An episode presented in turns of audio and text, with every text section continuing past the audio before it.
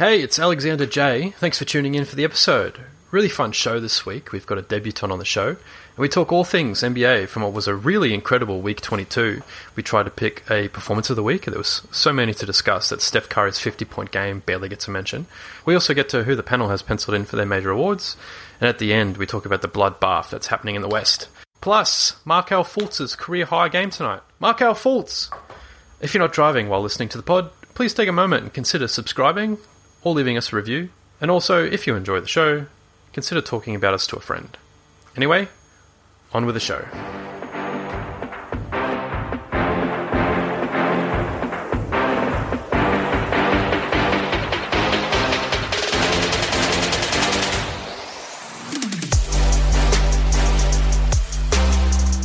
All right, thanks for joining us for the NBA Weekly Recap Show again on the Mojo Sports Network. My name is Alexander J, and I'll be your host today. Joining me, got a couple lads here to talk all things ball. Hailing from Melbourne, he's a sports facility owner and a fantasy team fanatic. Julian Balthazar, how are you? Good, thanks for having me again. Not a problem. Next up, you may have heard him on 91.3 Sport FM in Perth. It's our mini encyclopedia, Yuri Bilsic. How are you? Good, Alex. Yourself? Hanging in. And finally, you may have read him on the raw.com and joining us for the very first time, Tom Dev. Thanks, Alex. Excited to join the team. Thanks for thanks for being here, mate. We're excited to talk to you. Just some brief housekeeping before we get started. Uh, if you enjoy the show, please subscribe, download the episode, or leave us a review. It means a lot to us as a new sports network.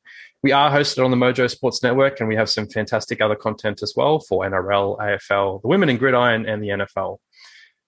Can follow us on Instagram at Mojo Sports Network and Mojo Stateside for all your NBA and NFL content. Lads, it was a super fun week in the NBA, if I'm being honest. There was a couple really good performances, um, a couple teams sliding back towards the middle, and a couple uh, stories that we'll get to in the next 45 minutes, hopefully. I've got a couple of performances listed, and I want you to talk to me and have a bit of a discussion about what was the best performance of the week. And I'll, I'll start with three or four that happened early in the week. Joel Embiid against the Cavs had 36 points, 18 rebounds, uh, three assists, and four blocks and then backed it up later in the week with a 38 point performance in three, corner, uh, three quarters against the Hornets. Steph Curry had 50 against the Clippers in a loss. De'Aaron Fox had a 32 point game plus the game winner over two men versus the Bulls. That was a really fun game to watch. SGA on his return to the lineup had 35. Bradley Beal had 36 on 15 shots against the Pistons. Giannis returned to the to the lineup with 46 points, 12 rebounds. Kyrie Irving had 38 points in a one point win against the Lakers. And DeMar DeRozan had 49 points, 14 rebounds in a two overtime game win against Timberwolves. Julian, where do you even start to pick a performance of the week? Do you have one of those guys or another one we've missed? No, you mentioned it first. Uh, I think you got it right the first time. Embiid is definitely the talk of the week. And uh, I watched the full game where he just demolished the Cavs on his own. and um, I think it came after he said he was unguardable. And funnily enough, I think they at times they had two or three players on him, and he literally would just spin out of trouble, put up some ridiculous shots, and uh, yeah, put the game on his shoulders really, and on both ends as well.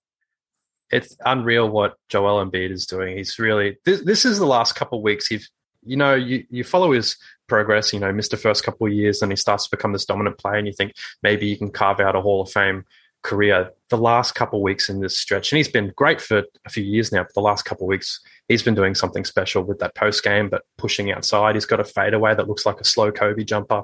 Um, Joel Embiid really killing it. Tom, have you got a performance you want to highlight?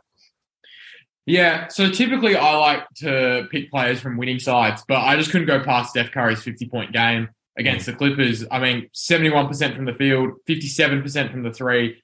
And he's just the most watchable player in the league at the moment when he's on. You give him an inch and he's going to make the shot no matter what. They were double teaming him. They were even knocking him down. You know, towards the end of that third quarter, he was just hitting some ridiculous shots when he was basically falling down and he just threw it up off the board and went straight in. Um, and, you know, despite the loss, 50 points when, you know, he's predominantly shooting threes is just crazy. Yeah, it's kind of crazy that he scored 50 and we're not really talking about it that much this week because there was that many great performances. Uh, Yuri, Embiid, Curry, or have you got another one?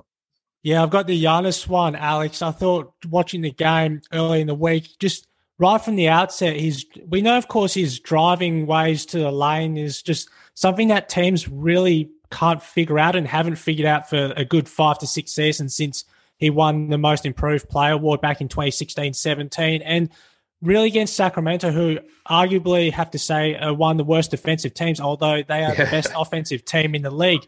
You know, having Sabonis trying to guard him up close isn't going to work. They had at times Kessler Edwards guarding him in the block, where in one stage during the third quarter, during a play, they basically threw the ball into Giannis in the block. There came a double team to help Kessler Edwards out, and he just spun around the other way and laid it in. And just those things that Giannis has built over his career from just the downhill motion to also that turnaround jumper, which I think when he first came into the league, Alex, that it took a long time for him to really get that jumper mm. right because I think teams sort of figured out along the way he's going to attack the paint and the rim every single time he has the ball in his hands. But now, what we saw on Tuesday, and we've seen for good three, four seasons now, is that he'll take two, three dribbles from you know the back court into the front court and take a three pointer where you know he's most comfortable with in terms of taking long distance shots. And of course, he's only shooting what 28.6, 28.7% from downtown this season. He's only been around that mark for his average in his career. But for him, if he can take two, three three pointers per game and hit two of those, then that's just a win for Milwaukee because basically the whole team is laden with shooters. We can go through Jrue Holiday, Khris Middleton, Pat Connaughton, Grayson Allen, Joe Ingles, mm. Jae Crowder's a reliable three point shooter. Brook Lopez, Splash Mountain Man, we Somehow, spoke about yeah. last Sunday.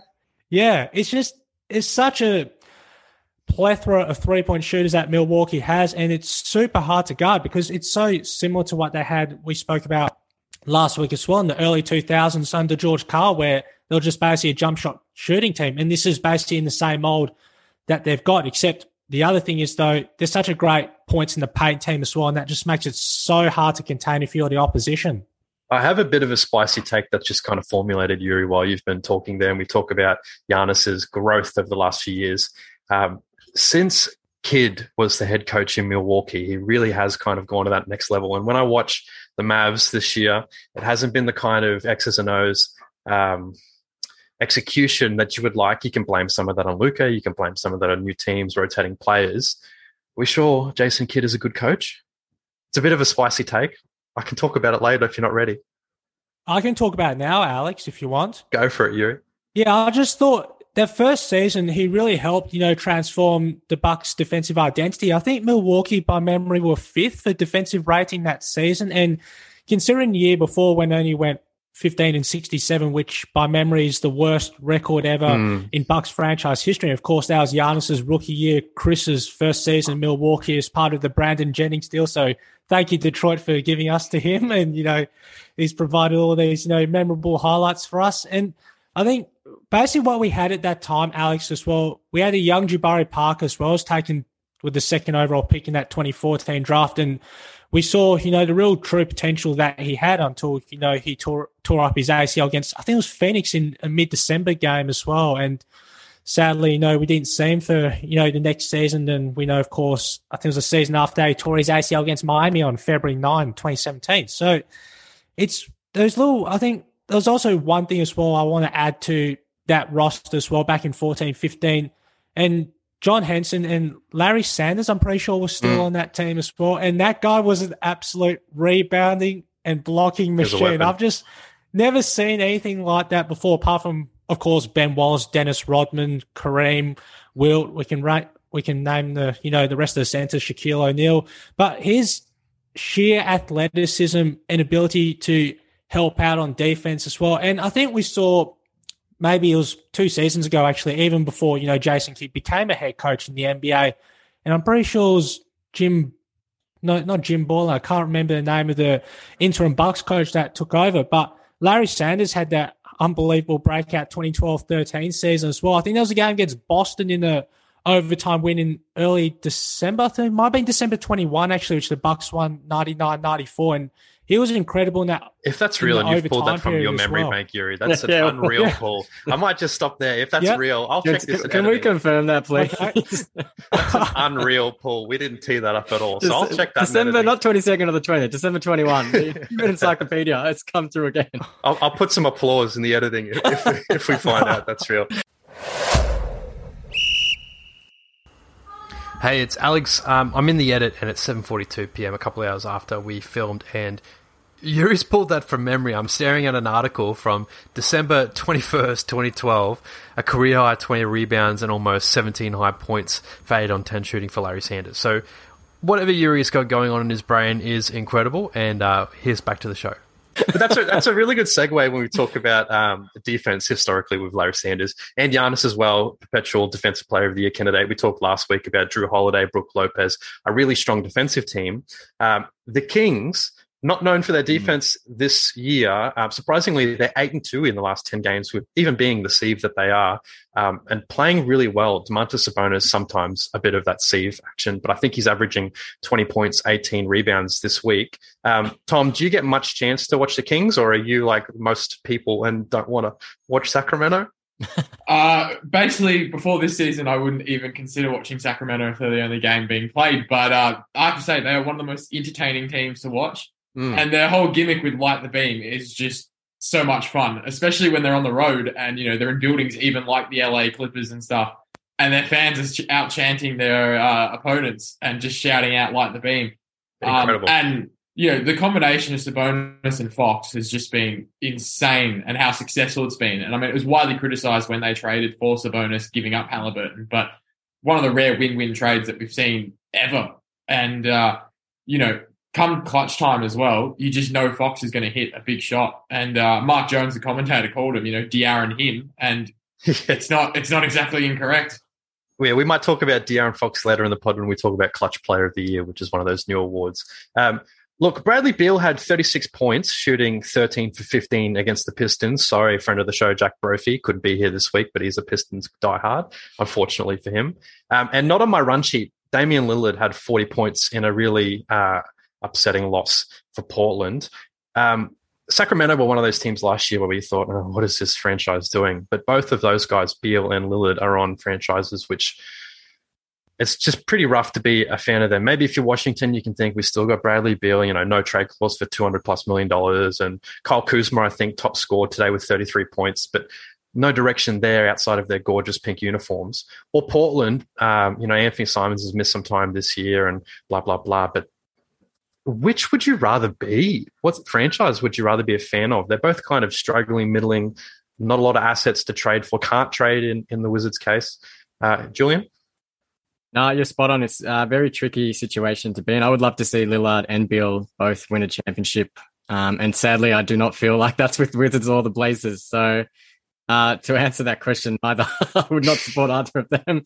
And um, it's uh, because they're Lillard, especially, um, proves that loyalty still can exist in the NBA, but it comes at a cost. Um, quite contrary to players like Durant, who um, are fantastic players, but will chase the championships. So Tom's player of the week was Curry. Julian had Embiid. Uh, Yuri wanted to talk about Giannis. I watched all of the Bulls double overtime win against the Timberwolves. Hmm. Um, last week I said, this is the week we'll find out if the Bulls still have it or not. Um, spoiler alert, I prepared for my own podcast with thinking this week that the Bulls don't have it anymore and they pulled out a victory today. Um, so I'm, I'm not ready to go on that. But DeMar had 46 points, um, played 52 minutes. Um, I think he had some crazy amount in the second half in particular. Zach LaVine played fairly well at the end of that game. Um, that's my performance for the week. DeMar DeRozan, it's really hard. He's just the mid-range god, and I he's Hmm. such a beautiful thing to watch sometimes. Shades of Kobe, shades of MJ, just can get to the rim when he needs to. Uh, my player of the week there. So we'll take a break and we'll come back with some more hot topics for the week. All right, you're back on the NBA Weekly Recap Show on the Mojo Sports Network. Uh, we're going to talk about some of our hot topics from Week 22 in the association. Um, Tom, you and I have spoken previously about the Clippers. Do you want to take it from here? Yeah, so bit of a rough year for them, up and down. Uh, but last week they, I think, were four and one, looking really strong. Kawhi suddenly looks like he's actually back to where he was before that ACL injury. since the All Star break, he's been averaging 31 points and seven rebounds. Um, and they're, you know, remaining for uh, 11 games, only three of them are against teams over 500, um, which are the Grizzlies twice and the Suns. So they could realistically mount a run to close out the season and get one of those higher seeds. Their home court advantage isn't as big as some of the other teams with their fan base, unfortunately. But with Kawhi back in, in this form, I could generally see them making a mount for the championship. They've got great defenders all across the board with switchability. You know, their centers now with Plumlee and Zubac are, you know, quite a big advantage when you consider the other big men in the West aren't as threatening when you take away Jokic. Um, and, you know, the Westbrook piece, that's the big question. Are they actually going to play him in the playoffs? Who knows? Uh, and can they rely on Paul George as well? It's just a noted playoff choker, unfortunately. but, you know, if Kawhi goes back to what he was doing in the playoffs, where basically he was scoring 40 to 30 odd points every game, I could see them going all the way. Again, as a Raptors guy, a healthy Kawhi is one of the things I fear the most. Um, he has had stretches very recently where he's looked unreal. I think he had a game earlier this week with 30 points from the top of my memory. Uh, Clippers currently sitting in fifth, a game and a half back from the Suns in fourth. Um, Suns still missing Durant with not a real timetable to return. You expect maybe he comes back for a couple games. So the opportunity there is to slip into fourth, but I don't think they'll catch the Kings, Kings in third. They're about seven games behind. But if they do have that slide, uh, like you were talking about, there's that breadth of teams right behind them, breathing down their neck. I mean, they're a game up from the Mavs, a game and a half up from the Warriors, and then two and a half games up from everyone else in that Western jumble. So Clippers get a couple wins, and then you think maybe that's a really solid um, home court team for the playoffs. Yuri, what interests you from this week? Yes, so basically what I took away was Khris Middleton's return to the starting five, Alex. And I think since, you know, he's had those injuries, the early wrist season surgery as well, the MCL surgery he had after hurting in game two of the opening round last postseason against the Chicago Bulls. And it took a little while for him to sort of find his stride again, Alex. He's only averaging basically close to a career low 14 points per game. But I think what we've seen from the last five outings since his return to the starting lineup is he's almost back to what he was in terms of, you know, his production, his, you know, smooth, smooth jump shot where, you know, it's so effortless. He only needs to take two or three dribbles at the best of times and pull up the three and automatically the ball's going to go through the hoop. He also, as well, with this turnaround jump as well, which I think we saw during game seven, that 2021 Eastern Conference semifinals against the Brooklyn Nets in the deciding game, which he had that pivotal, I think it was 12, 14 foot jump shot. He turned around and turned back again to basically put the Bucks up two possessions at that point. So, alone what we saw against Sacramento was very similar to he, you know, the 31 points was, you know, really super efficient as always from Khris, but also he's facilitating. And I think if you're, of course, a diehard Bucks fan, you'll know exactly what he brings in terms of the passing. And it's pretty rare for, you know, teams to have, you know, a shooting guard or slash small forward, which is the position that Khris does play, to average close to five assists a game. And we saw against the Kings, he's passing out of double teams and court vision to feed up, you know, Grayson Allen, Pat Connaughton, Brook Lopez for that basically game dagger three, I'm pretty sure by memory as well, was, you know, those things you can't really teach in a way and it's very hard to replicate in on in game situations. For him to have nine assists as well, on top of what, you know, Giannis and Drew does, you know, on the ball offensively is just something else. But also the other part as well, which is going to be more scary for, you know, opposition going forward in this last 12 games for the Bucks have in the regular season and come the postseason, as well as that Middleton Giannis pick and roll combination from mm. the top of the key, where Giannis will roll to the rim, or at times where Giannis will set a screen and Chris can just pull up for the mid range jumper, which makes it so hard if you're an opposition team trying to scout exactly do I, you know, attack Khris and not, you know, allowing to get to that spot or trying to deny Giannis going to the paint where Khris can just lob it up to him to the sky where he'll just dunk it home. So those are real conundrums I think teams are going to have. And, you know, we'll say as Bucks fans, oh, yeah, well, Boston were, you know, super lucky that Khris didn't play the entire series. But, you know, against a clean slate, Alex alone, and, you know, that could well be a potential Eastern Conference Finals preview, even though we're not there yet. So, again, all signs are really good for, you know, the way Middleton's playing. And, you know, Coach Mike Budenholzer was really cautious at the same time as well when Khris did come back to just manage mm. his minutes and come off the bench in that six man role, you know, playing between 25 to 27 minutes. And Which I think is perfect. That's exactly what he yeah. needed to be reintegrated. Like we, we you touched on it brilliantly. We saw what happened last year to the Bucks against the Celtics with no Khris Middleton. It still went to seven, but you got the feeling he's not quite a 50 40 90 shooter. I've got his averages in front of me. It's 45% from the floor, 38.9 from three, 88 from the line. But on 15 shots a game, career average, or 30, 13.5, my apologies, that's an incredibly valuable player. It's a player who's been passing more as his career averages go on. I mean, the year before last, career high, 5.4 assists per game. He's just so integral to that team. And with him back a healthy, which is the key word, I don't see anyone coming out of the East over them. I mean, Julian, I know you wanted to talk about the Warriors this week as well, but what are your thoughts on the Bucks? Tom, jump in as well. The way they're playing, the way Khris Middleton's been ramping up with a healthy Brook Lopez, with Jrue Holiday just being a menace, can you see anyone coming out of the East? I, I cannot at the moment, uh, other than the Bucks. They look so strong, and I think we touched upon it last week. Their depth, um, their second lineup is you know, if you want to speak about the the sixth to tenth best players in the team, you're talking about guys like Bobby Portis, Jae Crowder, Joe Ingles, Pat Connaughton, vets. Grayson Allen, and vets. it's just sorry. They're vets. They're not young guys. They're not rookies. These are guys that know what they're doing. That's right. That's the, you can you can make a case that that lineup there could probably beat the Brooklyn Nets starting five. So, um, and and they time it so well with their rotations that at any given point you've got at least two stars on, and plus potentially we might talk about this later. The potential best defensive player of the year. So they're doing it on both ends. And then on top of that, Jrue Holiday is a proven defensive player of the year as well. So um, personally, the way they're going, I cannot see anyone t- um, stopping them. Tom, anything to touch on? The thing about the Bucks is they just tick all the boxes. They've got mm-hmm. experience. They've got stars across the board. They have lineup flexibility. They've got depth. If they miss a player or two in the series, they've got people who can cover and step in. And the reality is they've got three guys who are all capable of closing. I mean, you're going to want the ball in Giannis's hands, but if he's not having a great game or if the defensive schemes against him are shutting him down, they can throw it to Middleton. He's he closed in the finals pretty well as well. And then also Jrue Holiday this year, when Middleton hasn't been there and when Giannis has missed back to backs or through injury, he's closed out games himself. There's a fourth and, one. You could just throw it to Brook Lopez down at the post or at the top of the arc too. Like he's having his career year as well.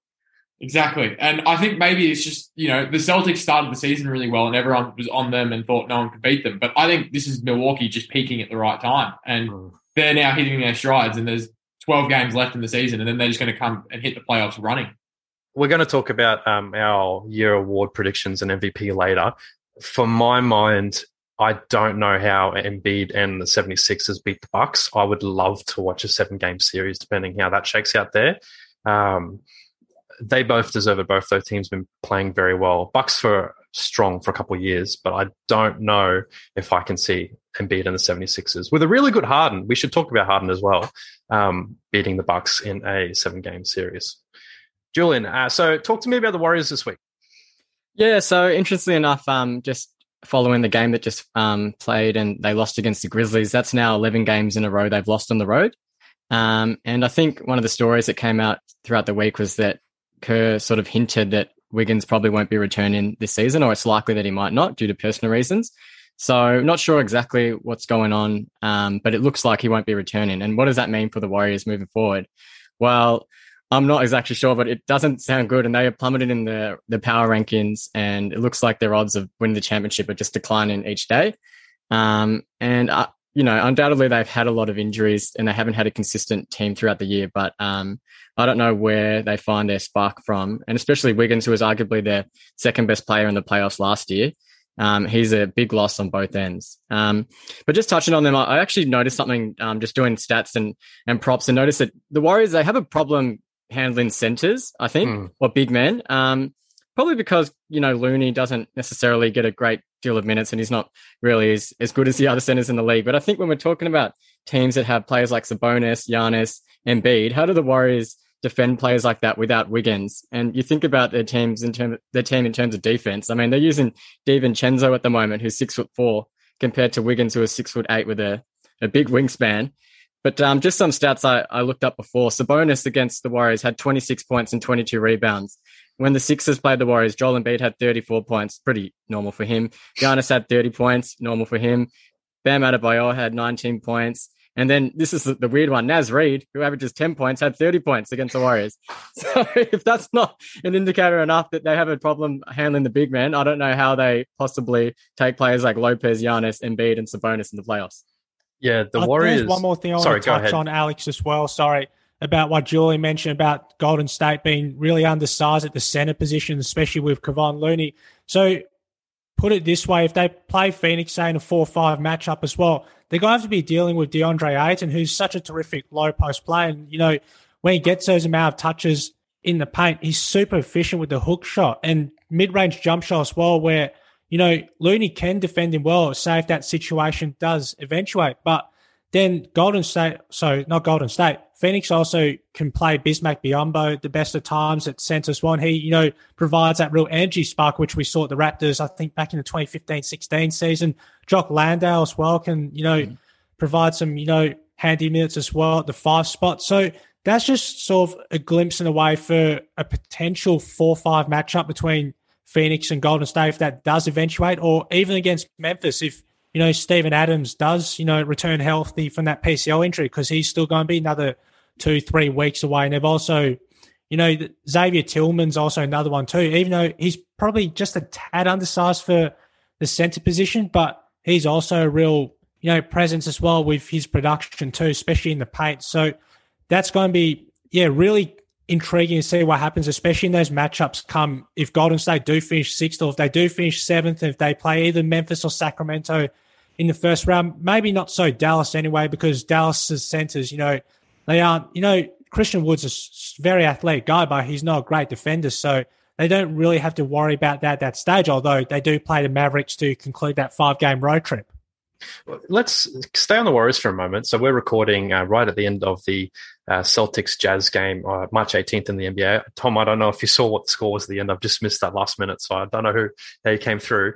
Yeah, the, no, uh, the Jazz won by a point, and oh. uh, a curious uh, after timeout play was drawn up for Grant Williams of all people to go uh, in the low post and win it, and uh, yeah, as as expected, didn't even catch the rim. So. Oh, geez. That's the fun part about recording when there's a game on. You can just have a look at the TV in the corner and maybe we talk about it. But staying on the Warriors, so um, they're still 500, 36 and 36 in the West. Mm-hmm. They're 7 and 29 on the road. They haven't won on the road since January this year. It's the 18th of March uh, in the NBA. So almost two months without winning a game on the road and they are one of the most confusing teams, maybe the most confusing defending champion of all time. We touched at the, at the top of the pod about Steph Curry going for 50. We had Clay start off really slow at the start of this year and come back into form. And you just get the feeling that they could maybe turn it on on a good day, maybe a couple good days.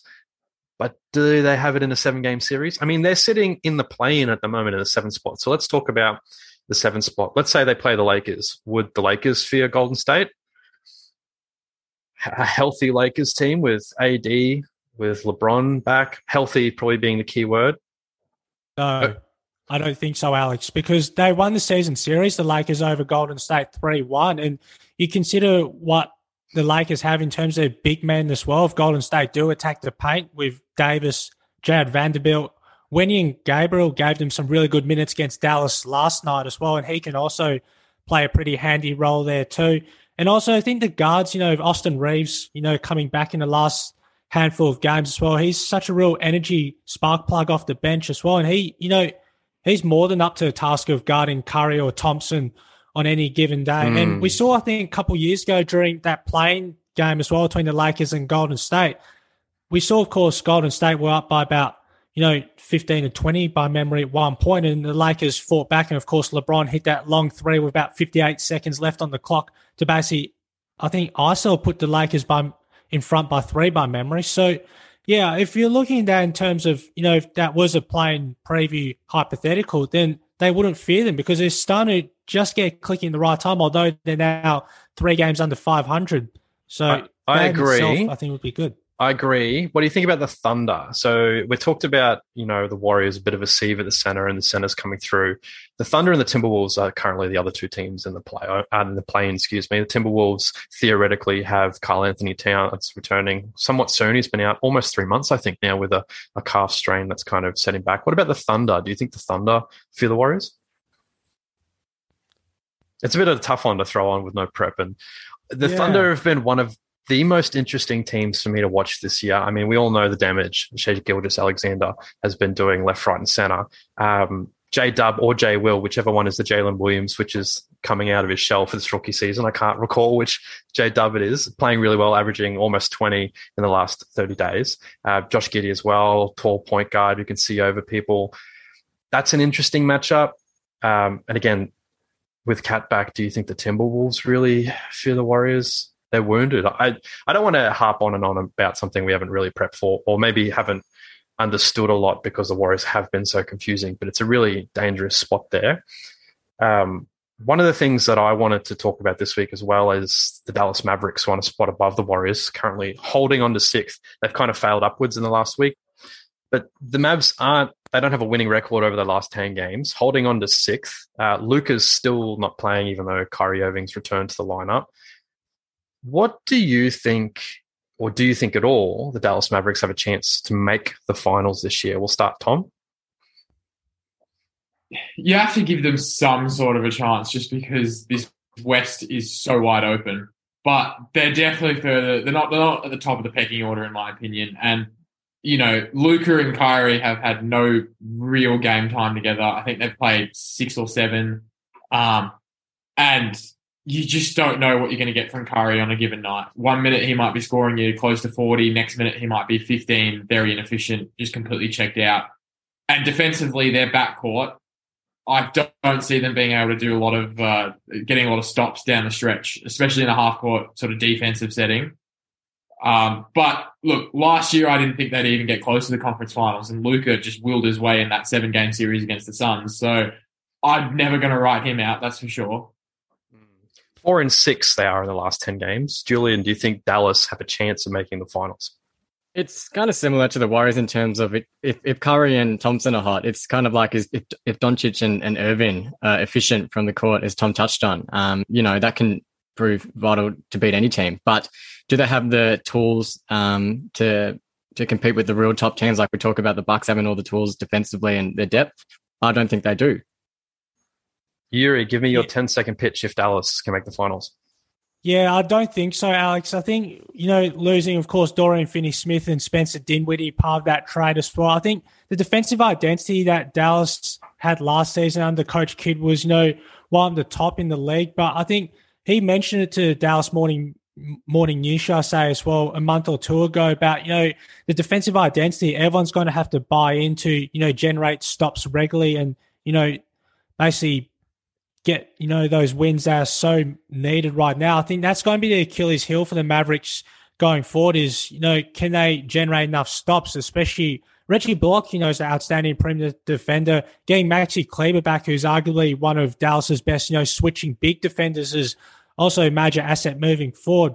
But again, those lingering, hovering, you know, hovering, you know, hot topic about, you know, whether they've got enough in terms of, you know, defensive identity is going to be something that's going to be really come into question. Although, you know, offensively with Doncic and Irving, they're going to put up, you know, combined 65, 70 points per night. Christian Wood can, you know, go for a double double. And even, you know, if Reggie Bullock catches fires, we saw during one of the games against Phoenix in the Western Conference semifinals where he hit, I think, about eight three pointers. So again, it's there offensively, but those little, you know, incremental sides of the defense are going to be the ones that are going to really see whether the Mavericks do go past the first round and perhaps go on that run as they did last season all the way through to the Western Conference Finals. Mm. Quickly, we'll touch on Denver as well. If you weren't watching, Denver now one win, five losses in their last six games. Um, that one win coming against Detroit, so the worst team in the league. Again, apologies to Jack Brophy. Um, if you are unfamiliar, Denver is still a few games up on the second seed in the West, maybe four and a half games uh, at the conclusion of today's play. So not really at a risk of slipping to second unless this really stretches. Um, during this last couple of weeks, Jokic has been um, below average might be a polite thing to say on defense. A lot of the time last week we talked um, the Raptors targeted him the clutch. I think it was OKC off memory as well that really went at him late. Um, had been better this week, so I watched a couple of those Nuggets games and he played more solid defense. Um, and it still influences a lot of plays, but can turn into a sieve still. Jamal Murray also hasn't been particularly playing well this year, although today I think he did have a game high 25. Maybe I've got that slightly wrong. Um, anyone got some quick thoughts on the Denver Nuggets? Yeah, interesting one. Hey, Alex, one and five their last six and sitting 47 24 overall. I think we spoke about last week about Denver in terms of their defense, and Mike Malone has, you know, really preached it since his first season back in 2015 16. And they've made, you know, steady improvements to become a de- better defensive team, although, you know, not in the top five. They've sort of hovered around, you know, 15th to 16th in the league for the last few seasons. But in terms of basically trying to recapture, you know, the defensive identity, which, you know, did go missing at times during the first round against Golden State, and something they actually did really well in game five for about the first, well, basically 40 minutes until, you know, Steph Curry took over late and eliminated the Nuggets' playoff hopes. So I think alone, that's going to be another part where we spoke about too with Kentavious Caldwell Pope, Bruce Brown's additions as well to really sort of cover, you know, Jokic's weaknesses as well, because teams now try and switch to make sure that, you know, their worst defender doesn't get blown by that easily, say on the perimeter or down low. And that's where it becomes really important sometimes that switchability where if they if if Denver, shall I say, want to use Bruce Brown down in a low block to say guard DeAndre Ayton, for example, they can because he's during his time in the Brooklyn Nets, he basically played all five positions, even the super small five ball, which former coach Steve Nash used. So those things can cover for Jokic's weakness as well. And same with Michael Porter Jr. too, mm. who's you know not renowned for being a great defender, but has the attributes to become one to be able to cover that side. Say, for example, if they do play or top first, say the Lakers, for example, would just take that as a hypothetical 1v8. And if LeBron does come back from that foot injury, what they can do instead, they can use Kentavious Caldwell Pope, mm. switch into three, play him on LeBron on that switch, and Porter Jr. only has to, you know, contend with, say, D'Angelo Russell, who's a very, you know, good offensive player too, but it's less, you know, defensive guarding pressure on him to for that assignment alone and leave it to KCP, you know, who's been well renowned for his defensive tendencies for, you know, since since he first came to the league in 2013-14. Yeah, we talked last week about KCP and how important he might be in the postseason for Denver. Yuri, you, you touched on almost everything there. Tom or Julian, do you have anything else you want to talk about the Nuggets? Have you been watching Michael Porter Jr. play? I see a shake of the head from Julian. I, I personally haven't watched a lot of Nuggets games this week because I tend to get the afternoon games, and I'm usually uh, more uh, open to the earlier games. But um, yeah, would love uh, that was appreciate all the insights from Yuri there. Tom. Yeah, I, I, watched a little bit of the Nuggets this week, but uh, the, their game against the Raptors, I, I generally thought the score bug was broken because I think the Raptors had about 70 points in uh, the second quarter. Yeah. And, you know, teams are now just sort of going, let's target Jokic on defense and see what happens. And it's, you know, gotten great results for their opponents. Uh, and so that's, to me, that's a big concern in a seven game series when coaches can do nothing but sit there and scheme against certain players. You know, he's obviously not going to be played off the floor, but how big of an impact can he have on that defensive end without completely killing the team? Yeah, the Raptors had 49 points in the first quarter, which is their franchise record. Um, they played the Nuggets earlier this week. Now, like Michael Porter Jr. has been their second best player all year. Um, I can't remember the username for this. I should have prepped, but there's a guy on TikTok who has all the, the highlights of Michael Porter Jr. getting the ball and he never passes it. And it's, it's fantastic. So if you see that, uh, shout that guy out. It's just Michael Porter Jr. getting up, rising up, sinking it. Like he just doesn't pass. Uh, but they kind of need that at the moment. Uh, we might take a break and we'll come back in a sec. All right, back here with Tom, Yuri, and Julian. Um, we are going to talk about our predictions for the major awards. Uh, most teams have 11, 12 games left, so three, three and a half weeks left in the league. Um, we've got MVP, Defensive Player of the Year, Six Man Most Improved, the Clutch Player of the Year, which is a new award. And if either of you care, uh, we can have a vote on the coach executive of the league. MVP, I have a feeling all four of us might have the same two at the top. Uh, Tom, you're brand new to the show today. I'll start with you. Who's your pick for MVP? So as of now, I have got Embiid. I was sticking to Jokic for the previous three, four weeks, but I think now with this Denver slide and the fact that, you know, Philly's now won eight in a row and Embiid is just destroying teams in any way he wants and he's basically unstoppable. Um, and also the biggest uh, the biggest fault of Embiid's game for the last two seasons when he finished second to Jokic was that he didn't play enough games and he missed them through injury. So far this season, he's played 57 out of 70 games. Uh, he's been pretty healthy. Um, and he's shooting 54% from the field and he's averaging 11.8 free throws a game, which people have knocked him for. But the reality is they throw it to the post and they have to foul him because he's just going to score if you don't.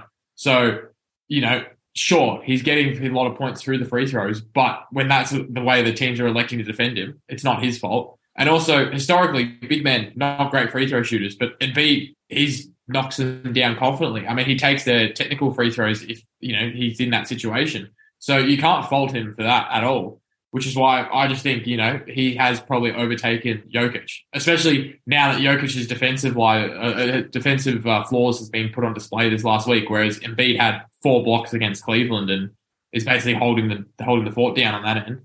Yeah, still leads the league with 33 and a half points per game, which is incredible. Yuri, who's your MVP pick? Yeah, I also have to agree too in terms of Embiid just taking over Jokic, especially with Denver's recent slide as well. And that's no, you know, backward, you know, this towards Jokic because of his passing abilities, of course, averaging 9.9 assists per game, his rebounding and points, you know, within basically 33.9 minutes of play. What Embiid has done all season, though, I was looking through his numbers this morning, Alex, and there's only been two games where he's had under 20 points, and one of them was against OKC in the win on December 31. The other one was in a very narrow two point loss to Milwaukee on October 20 by memory, 90 to 88, where he was held to about six of 21 from the field for 15 points. Apart from that, his whole numbers right throughout the months of November, December, January, February have been over 30 a game. And I think this month alone, he's averaging 36.8 points per game.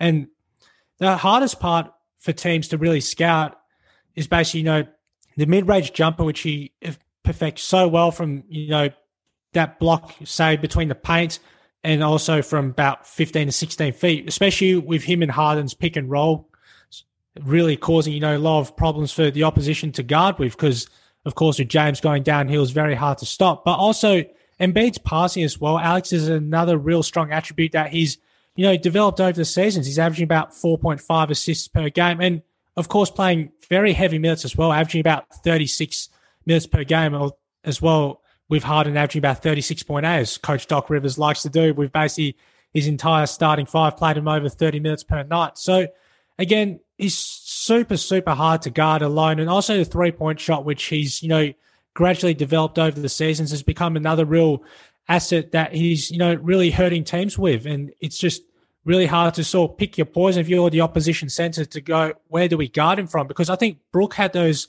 problems as well the best of times when we've played – Philadelphia this season, trying to guard him, even though Brooks so good at, you know, not losing his, you know, not jumping on his feet to a pump fake where he just puts his arms up to guard Embiid. And we saw, of course, how many times did Embiid, you know, stick those elbow jumpers over Brook? And Brook was, you know, playing per- perfect defense. So those things alone is just so hard to contain him and to be able to really sort of put together a scouting report where we go, okay, can we actually double team in those situations? Because of course, with Harden, DeAnthony, Melton, Tyrese Maxey being very effective three point shooters, George Niang as well.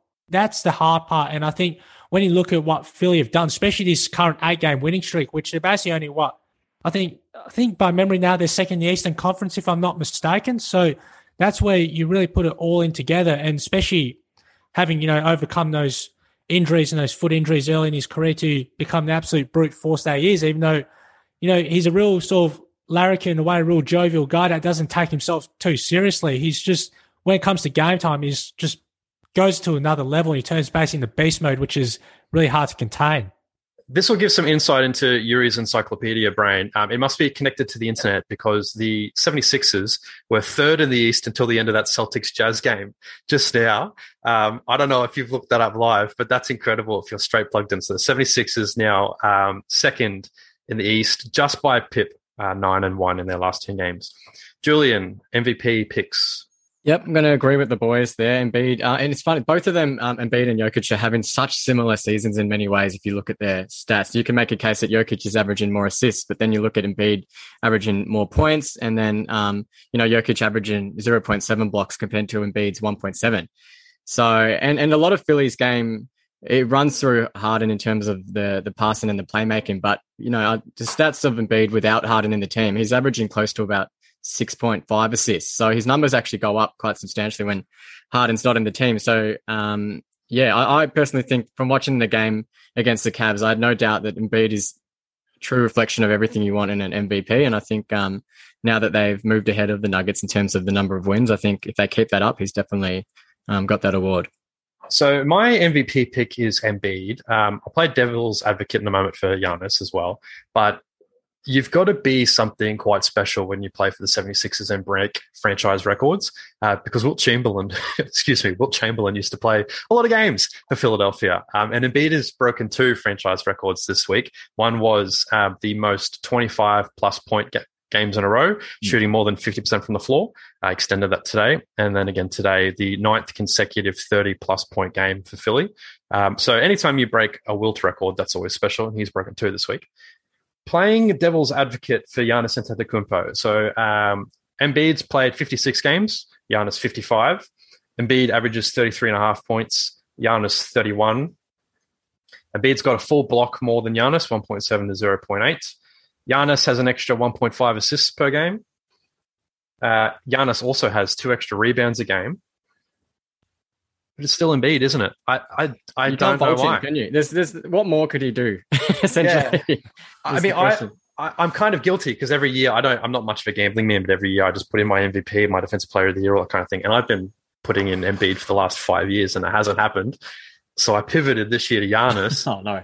But I still want Embiid to win MVP. Um, I've watched a lot of Bucks games and a lot of Philly games in the last month or so. Um, I don't know how you pick anyone else but Embiid. All right, moving on. Uh, Defensive Player of the Year, Tom. Do you want to get us started? Yeah, so basically for all the reasons that we uh, listed at the top of the show, I'm going with Brook Lopez. Um, I mean, averaging 2.5 blocks per game. I mean, the next the next uh, favorite for the award and the betting odds is uh, Jaren Jackson Jr. But Jaren Jackson Jr. missed a big chunk at the start of the year, um, and so his blocks per game stats are about a little bit more inflated than Lopez, who has played pretty much every game this year. Um, and you know, Lopez is just an elite rim protector, and he's also great on the perimeter. Like when he gets switched onto a, a guard, you're not exactly sweating if you're a Bucks fan. Whereas some other big men, if they get switched onto a guard, it's game over. Um, and so really, he can't do any more for this defensive uh, to win this award. Yuri, who have you got for the DPOY? Yeah, I have to agree with Thomas as well, Alex. You know, Brook Lopez too. And we spoke about last week about his progression as a defender from, you know, being a real sort of timid centre where teams, you know, would, you know, bully him at the best of times and his physicality at times was, you know, questioned. But I think since, you know, he's come to Milwaukee since the 2018-19 season, his his production and, you know, in terms of, you know, his defensive presence alone and be able to alter shots from opposition floaters alone to jump shots really sort of progressively has become a real staple to how the Bucks also want to use their transition game too. And Brook, you know, right throughout his career has been a tremendous shot blocker right from his first season back in 2008 to really, again, take those next steps. He's not, you know, a great rebounder. We've seen that right throughout his career. And that's where his tips to Giannis, where Giannis will start the transition, is the most apparent of what the Bucks really want to want to do, shall I say, to get their fast game fast break game going and really get those easy points in transition where Giannis will either drive to a rim or kick it out to, say, corner Khris Middleton, Grayson Allen, or Pat Connaughton for three.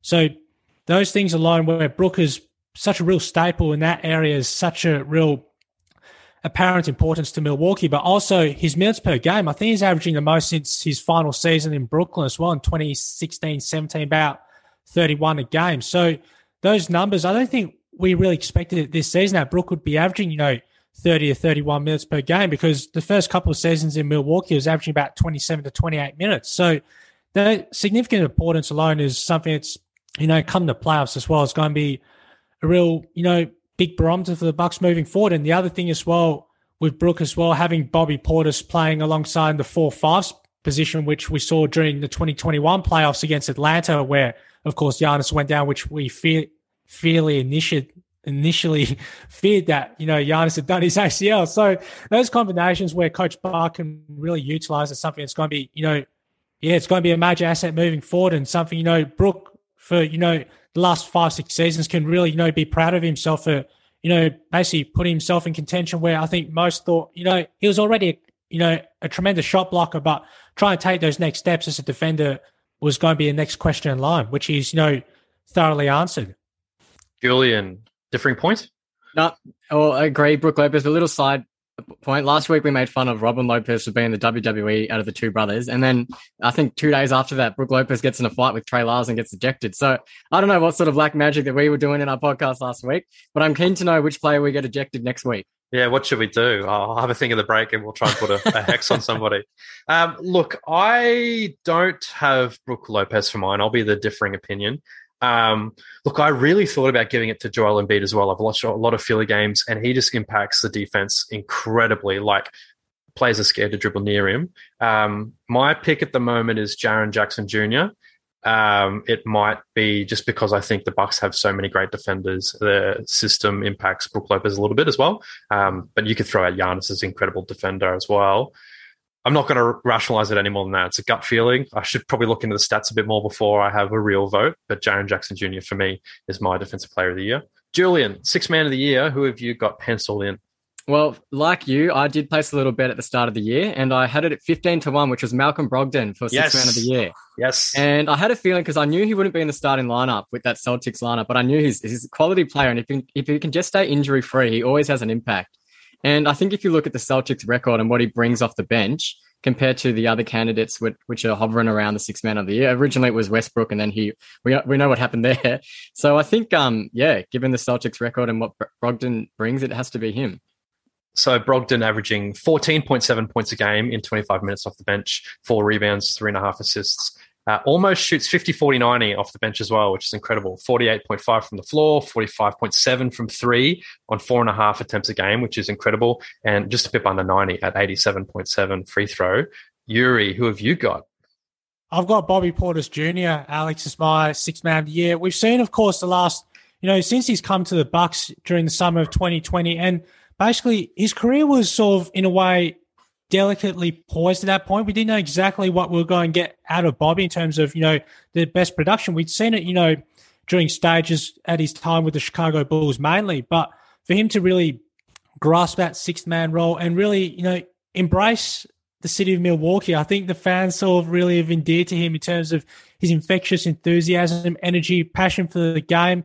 And it almost is similar to, I go back a while ago in terms of the Milwaukee Bucks history and there's also another name which, you know, it'll come to mind for me sooner than later. He had a real, you know, real aura about him in terms of his energy is Darvin Ham, now the coach at LA Lakers. Darvin's energy during that George Karl era is something which was highly unmatched and one that really sort of brought the Bucks fans to light. And the same thing with Bobby as well, especially during that 2021 playoff series where he was just phenomenal. And especially when Brook went down, we spoke about two, three minutes ago. Him to come into the starting lineup with Brook Lopez and really change the outcome of that series against Atlanta in the Eastern Conference semifinals. And even during when Brook missed basically what from opening night last season against the Brooklyn Nets all the way through to mid March, Bobby took that starting lineup and basically just took it with both hands and was putting up double doubles pretty much every night to really becoming, you know, that real focal point alone or even like a third scoring option, fourth scoring option, which you know, at times he can be as well. So the other real sort of important part as well, I think, with Portis's game too, is, you know, his passing's effective as well, but also whenever you need to throw the ball down to him in the low block of, say, Jrue or Khris's shots aren't falling, and he has that move where he spins a little bit to the baseline, but also tries and comes back and spins around again for that turnaround baseline jump shot, which is something he's really perfected during the course of his career. So that itself, I think, you know, he's really, you know, taking those next steps as well. And also, yeah, the the pairing as well. I want to touch on one more thing as well, Alex, with Giannis, Bobby, and Brook as well. We've tried it, you know, on a few occasions this season, and it's super worked because Giannis basically started his career as a small forward and then switched to a power forward and at times play, you know, the odd minutes at center. But having that big three lineup, and especially when it comes to, you know, playoff series as well, team's going to be pretty highly fearing of that too. So again, yes, Bobby has missed time with, you know, the MCL sprain. I think he was out for a couple of weeks just before the All Star break. But I think you can't take that out of consideration for why he should win six man of the year this year. No, still 59 games he's played this year. So Bobby Portis averages 13.8 off the bench, 26 minutes a game, which is fairly reasonable, but shoots more than 50% from the floor on um, 11 attempts a game. So he's been, as you said, just enormous for Milwaukee. Tom, have you got someone different or one of our two picks? No, so I'm going with Malcolm Brogdon as well. Uh, basically, when the Celtics went and traded for him, this was the role that he was designed to play, which is six man, come off the bench, be an efficient scorer, which he has been for his whole career, and basically run that second unit, which it come, you know, in the finals last year, they basically had Payton Pritchard running the point in the second unit. And he, you know, not to, not that he was expected to do much, but he just didn't live up to anything at all in that finals against the Warriors. Whereas Brogdon has uh, steadied the ship. And I mean, the, at the moment, Immanuel Quickley has sort of crept up on him. And I don't fully understand why, because he's been starting games in the absence of Brunson and been playing more minutes. And it was that nationally televised game against the Celtics where he really took that step up in the betting odds. But he played like 40 something minutes because it was double overtime. And when you look at their stats, I mean, quickly averages more minutes. Uh, he's way less efficient and he um, scores less points, averages less rebounds and assists. So I don't know, see how he could uh, overtake Brogdon. Yeah, so for those who couldn't tell by my um, joyous exclamation, I also picked Malcolm Brogdon as well, and I also had a sneaky bet on him at the start of the season to win six man of the year. Uh, we'll get through the rest of this really quickly. Uh, Julian's got to go to the Saints game. Uh, who are they playing, Julian? uh, Freo at Marvel. Freo, okay. I'll claim Freo as my team. I've, I've been to Freo a couple times, but um, not an AFL man myself. So, most improved. Has anyone got anyone other than Larry Mark? Um, anyone got anyone other than Lauri Markkanen? Shakes, shakes, shakes. Moving on. Clutch Player of the Year, brand new award. Anyone got anyone other than De'Aaron Fox?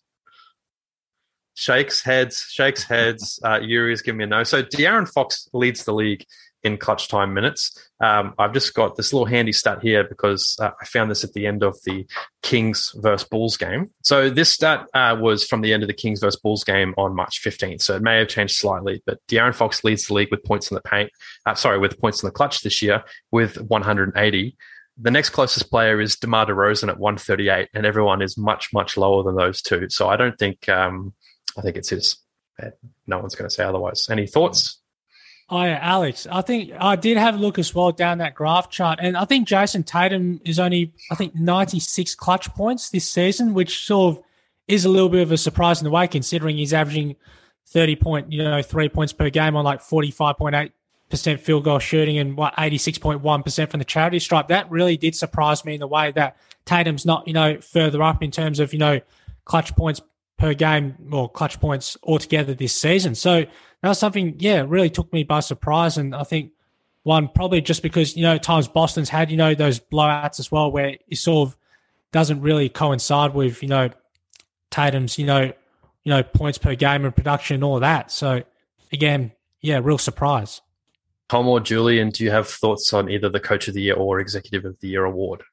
Um, yeah, I, have I've got both. Um, so for coach, I've got Mike Brown. I think just coming into the season, I thought a good season for Sacramento would be making the play in. And now they sit in the two seed and could realistically take over Denver if uh, they keep losing games like they have been the previous week.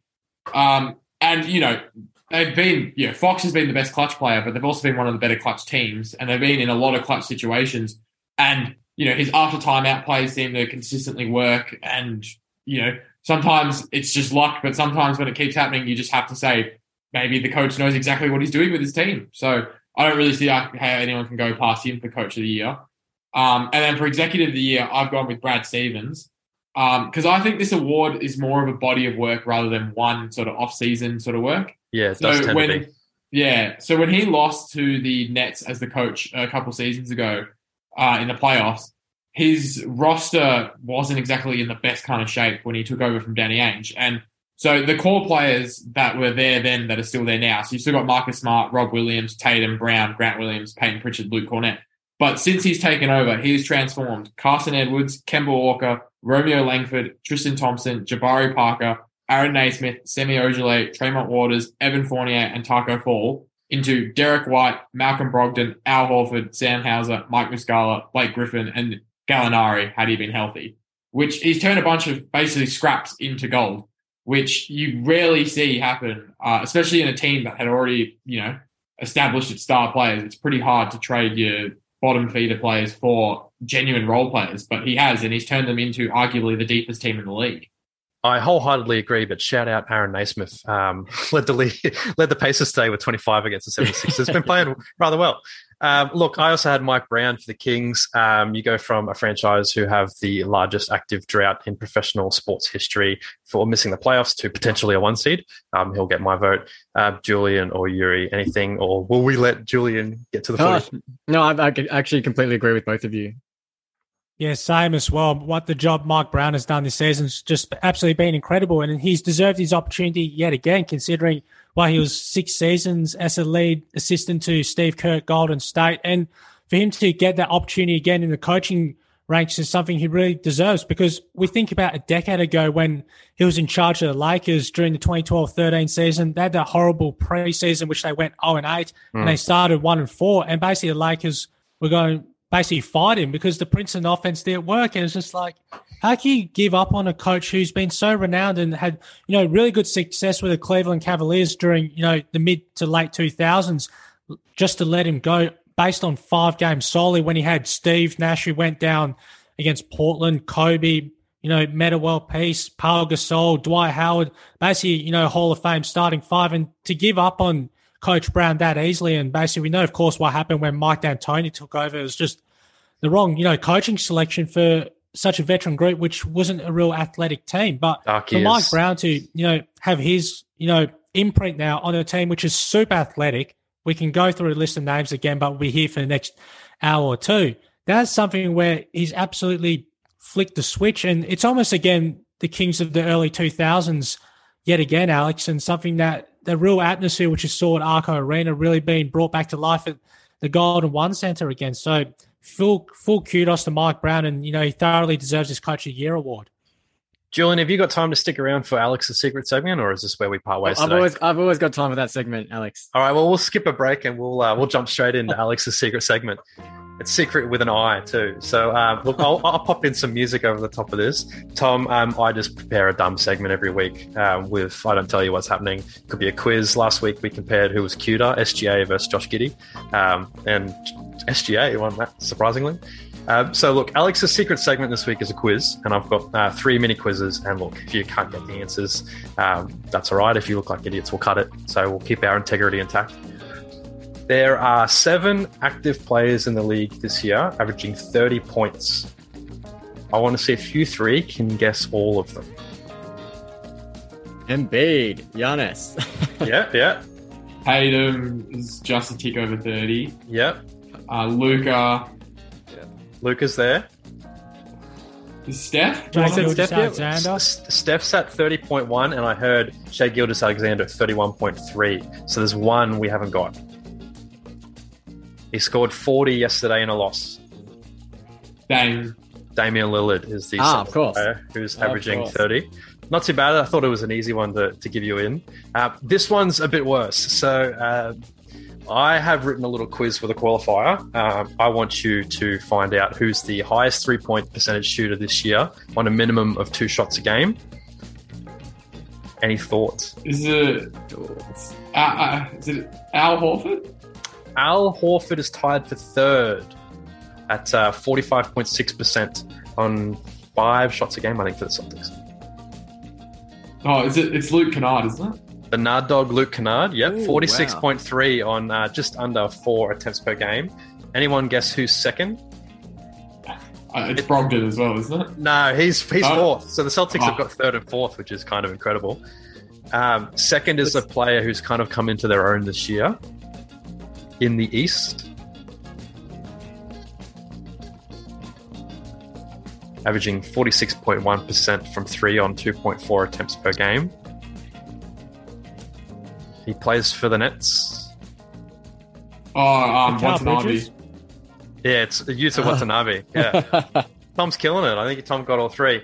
And look, um, one last thing. Uh, this came from a Reddit user, Worst Steve, who had a post claiming Jrue Holiday uh, became the all-time leading point guard for blocks with 453. Um, it's only kind of, and I say that because Jrue had uh, three and a half seasons where he played as a shooting guard. So towards the end of his Pelicans tenure, and then back uh, his first season with the Bucks. So he's not technically the all-time leader in blocks uh, for point guard, but he's a point guard, so we'll claim it. Do you know who the all-time point guard leader in blocks is? And I've got a couple hints Jason I can go Kidd. through. No, oh, sorry, I should have said um, active player. He is actually he's the all-time leader for blocks. He is an active player. Jason Kidd is on the list, but fourth, I think. So this is purely in games described as a point guard. John Wall. I had hints, and you just you went straight through it. It was yeah. Five-time All-Stars, a slam dunk champ in 2014, first pick for Washington. Had a sick dance named after him when he was in college. It's John Wall with 439. Uh, there's two other active players in the top 10 for point guards. Do you want to take a stab, or do we just get rid of Alex's secret segment this week?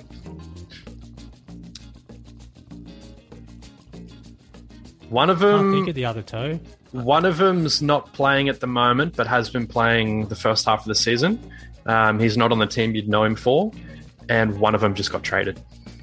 Uh, Is Westbrook one of them? oh, Westbrook's fifth all time, 339 blocks. And seventh all time with 316. Uh, currently with Miami, Oh, Lowry? oh, big booty Kyle Lowry.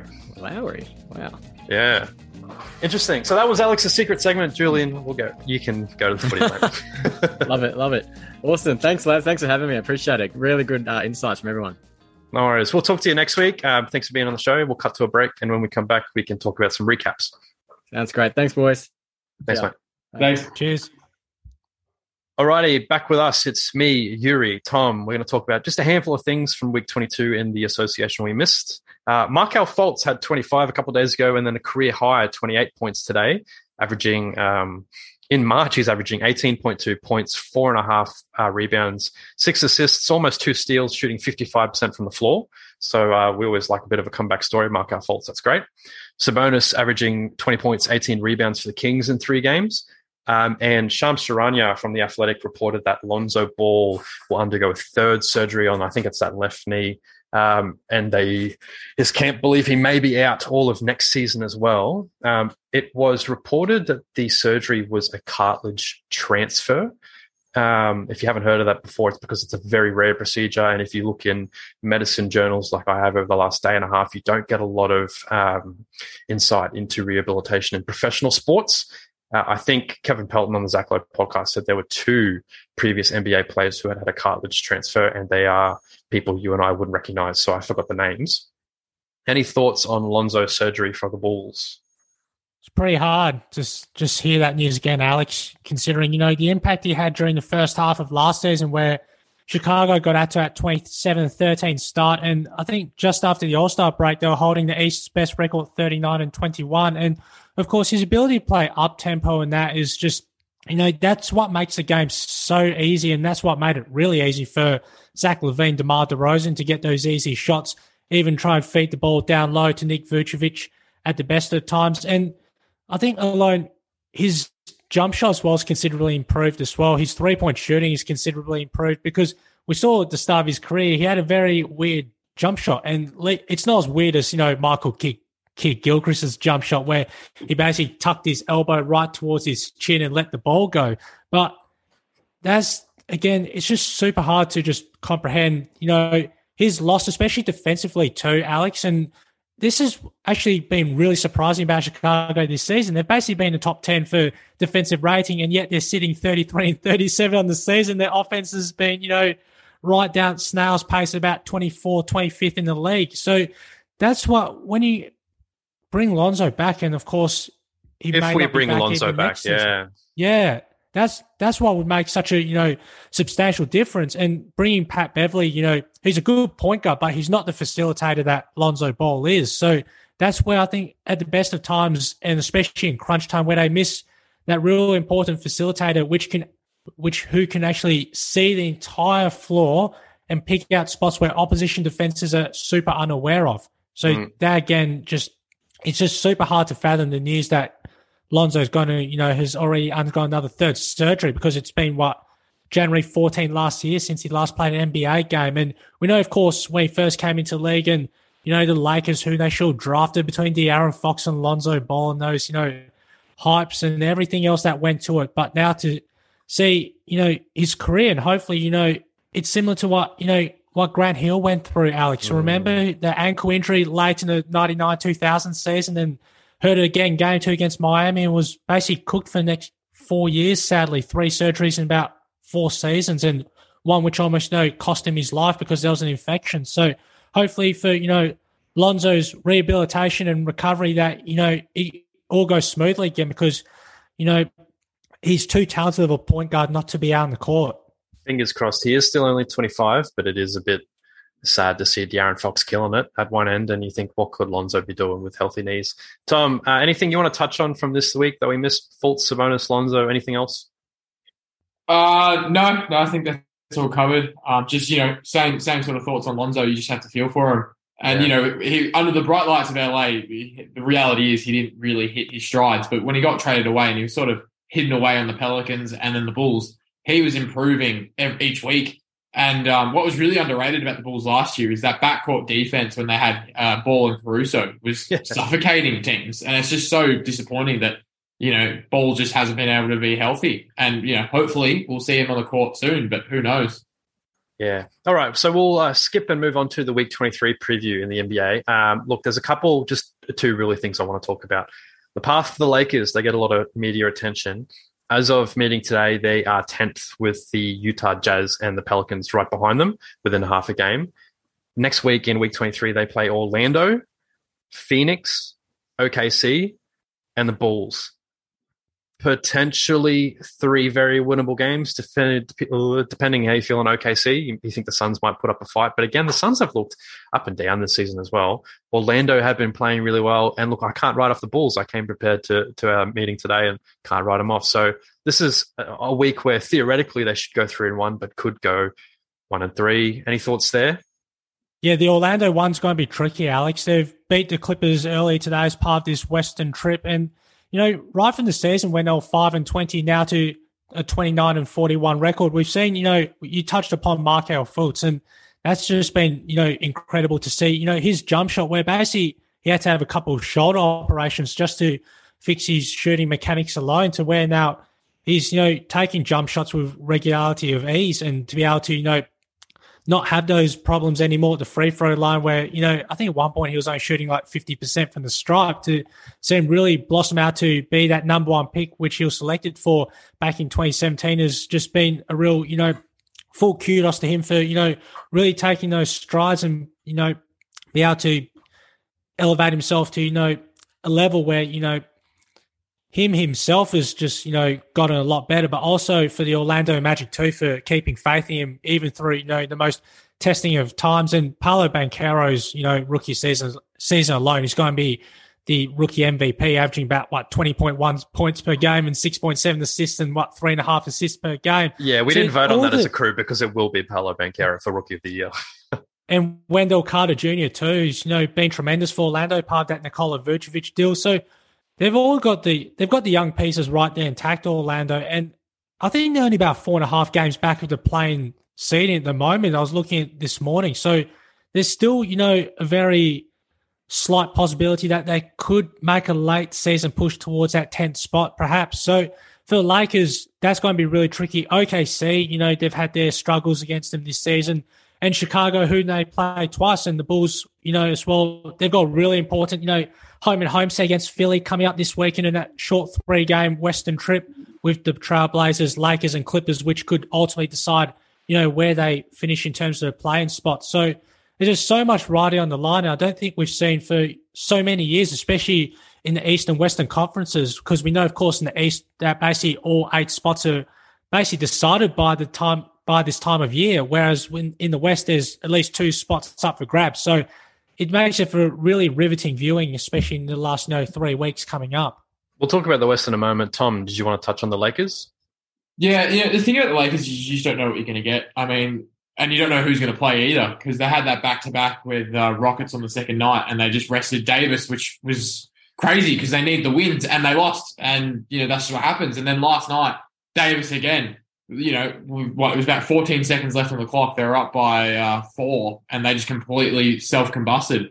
Um, so you just you don't know what they're going to get. But the thing that scares me about the Lakers is if they do make the playoffs, say that they are healthy. This is probably a similar situation that LeBron had in the bubble, where he sort of had that rest before the playoffs. And if he can be healthy, maybe he can ramp up, come into the playoffs, and start playing 40 minutes a night, going as hard as he can, like he did in that bubble series, because he hasn't had to, you know, put as many minutes on his body during the uh, during the regular season with the injuries. That being said, we haven't seen him play basketball in a while, and who knows if he can actually stay healthy. Yeah, it's a really optimistic view, and I think a lot of people have that. Like, look what he did in the bubble when we had to stop for the pandemic, had some time to rest. Um, LeBron's also 45. Like, he's getting old. He's started to have these groin, these knee, these feet issues. Um, look, we'll see how it goes for the Lakers. Best of luck to them. Staying in the West. Um, look, the West is completely drunk at the moment. I was just listening to Zach Lowe's podcast before we jumped on, and Kevin Pelton, um, previously from ESPN, had a, a report that there's only five wins that separate fourth and 12th. Now, that was before today's game. That's the smallest margin in NBA history for a conference through 70 games. So, what we're seeing now is literally unprecedented this, this bulging uh, between fourth and 12th. Again, only eight teams used to make the playoffs. We now push it to 10. Um, anyone want to talk on a particularly difficult path, or do we just want to leave it? The West is drunk. We'll come back and talk next week, and we think we know what's happening. Yeah, it's a real interesting one, hey, Alex. And I think even like the 2017 18 season, and even I think the 13 14 season as well, it came down to the last two spots with Dallas and Memphis and Phoenix. I think Minnesota were there for basically there until about late March, and they had their playoff hopes thwarted by that time when they yeah. had, you know, Kevin Love and Nikola Pekovic and Ricky Rubio under coach Rick Adelman. So that was, you know, a distant while ago. But that 13 14 season, I remember, I think Phoenix played both Memphis and Dallas in the final week of the regular season, and unfortunately lost both of them. And the Memphis one was the real sort of soul crusher to the team because it will have been their first playoff appearance since 2010. And there was that, yeah, that game against Memphis, I think it was April 14 or something like that, which the Grizzlies prevailed because Zach Randolph hit about two pivotal shots late in the game to basically, you know, crush Phoenix's hopes. So that season alone, where, you know, it's come really down to one, of course, the 17 18 season, basically on what the regular season finale, Minnesota and Denver, remember? The two teams competing for that eighth spot, and it went to overtime, and the T-Wolves broke that 14 year playoff drought. So that's the most, you know, that's the best part about it as well, to be able to have that closeness where there's only a one or one and a half game gap, say between fourth down to 12th. That's what makes every game from here on, basically what 12, 13 games remaining for each of the sides, so pivotal down the stretch to be able to, you know, bank those wins because you don't want to be, you know, stuck in a playing tournament alone. You want to grab one of those, you know, four, five, six spots and at least know that you're in the playoffs for the time being. Tom, anything? Well, I mean, this is the beauty of basketball and, and, the NBA. So much can change in a day, let alone a week. I mean, this time in a week's time, we might not even have the Nuggets number one seed. You just don't know. And it's probably the closest the West has been in years. And realistically, there's eight teams that if you told me they won the West, I'm not going to be surprised. All right, Whereas, that's, that's, interesting. Like, let's drill down that. Ten teams that you so think, eight. Sorry, eight. so eight teams you could win the West. So obviously, uh, I'm looking at the standings now, and me and Yuri might have a little fun with this. So Nuggets, Grizzlies, Kings, Suns. We heard uh, from you earlier on the Clippers. Dallas is Dallas on that list? Yeah, Dallas on that list. Warriors, Warriors on that list. Yeah, and I'm going to guess you've got the Lakers that, as that eighth team. Yeah. Okay. Yeah. All right. Solid. Uh, yeah. yeah. I mean, realistically, I'd probably be circling Nuggets, Grizzlies, Suns, and Clippers as sort of the the firm contenders. But if you told me the Warriors or the Mavs or the Lakers just got healthy and just went on an absolute run and won the West, I'm not going to be shocked. Whereas in the East, it's Bucks, Philly, Celtics. If yeah. anyone outside of those three teams wins the East, I will be shocked. Yeah, so, uh, you know, it's just, it's firming up for a great, you know, sometimes the end of uh, basketball regular season, we see the tanking teams just deliberately lose and the seedings are pretty much set. Whereas this year, who knows? Yeah, I was a big hater of the play-in um, when it was first being floated around a few years ago. I must admit, I was completely wrong. This is a lot of fun at the end of the season. There's still have these comings and goings and things to talk about. I mean, uh, look, anyone else want to talk about anything from this week, week 22, anything they're looking forward to week 23? Um, honestly, I'm just looking forward to doing it all again next week in seven days' time with you guys and getting caught up with the great season we're having in the NBA. I think there's one more thing I want to touch upon, Alex. I just recently had a look at the standings as well because Minnesota lost to Toronto today on the back to back without Anthony Edwards, of course, spraining his ankle against Chicago and only playing eight minutes for the entire game.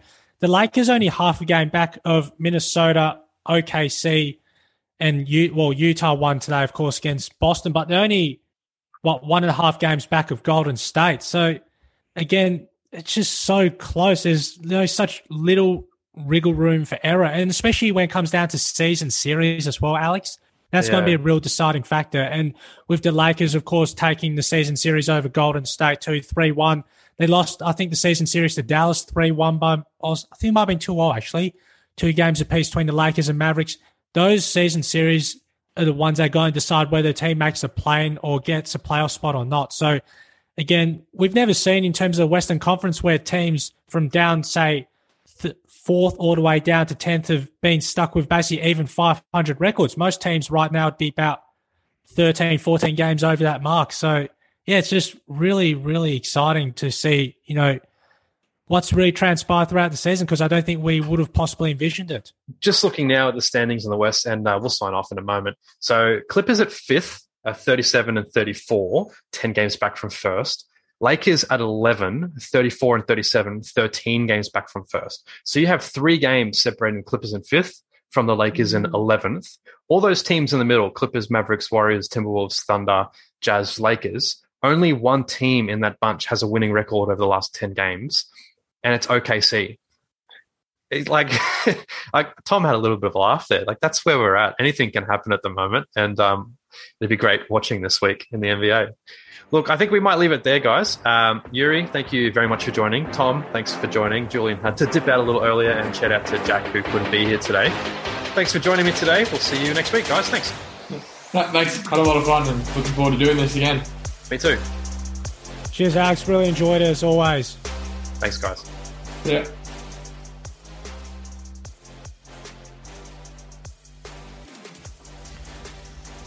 Thanks for sticking through the show. If you've got a moment, please take a second to leave a review on the podcast or follow the show on Instagram at Mojo Sports Network and at Mojo Stateside. If you've got something you want to say about the show or something you want to talk to us about, hit me up at Alexander J Sports on Instagram. A very special thanks to Yuri, Julian, and Tom for a great chat today. The show is edited by myself. Ben McQueen is our executive producer. We're a product of the Mojo Sports Network. We'll be back at the end of week 23 to talk hoops and give our previews for the play-in tournament. Have a great day.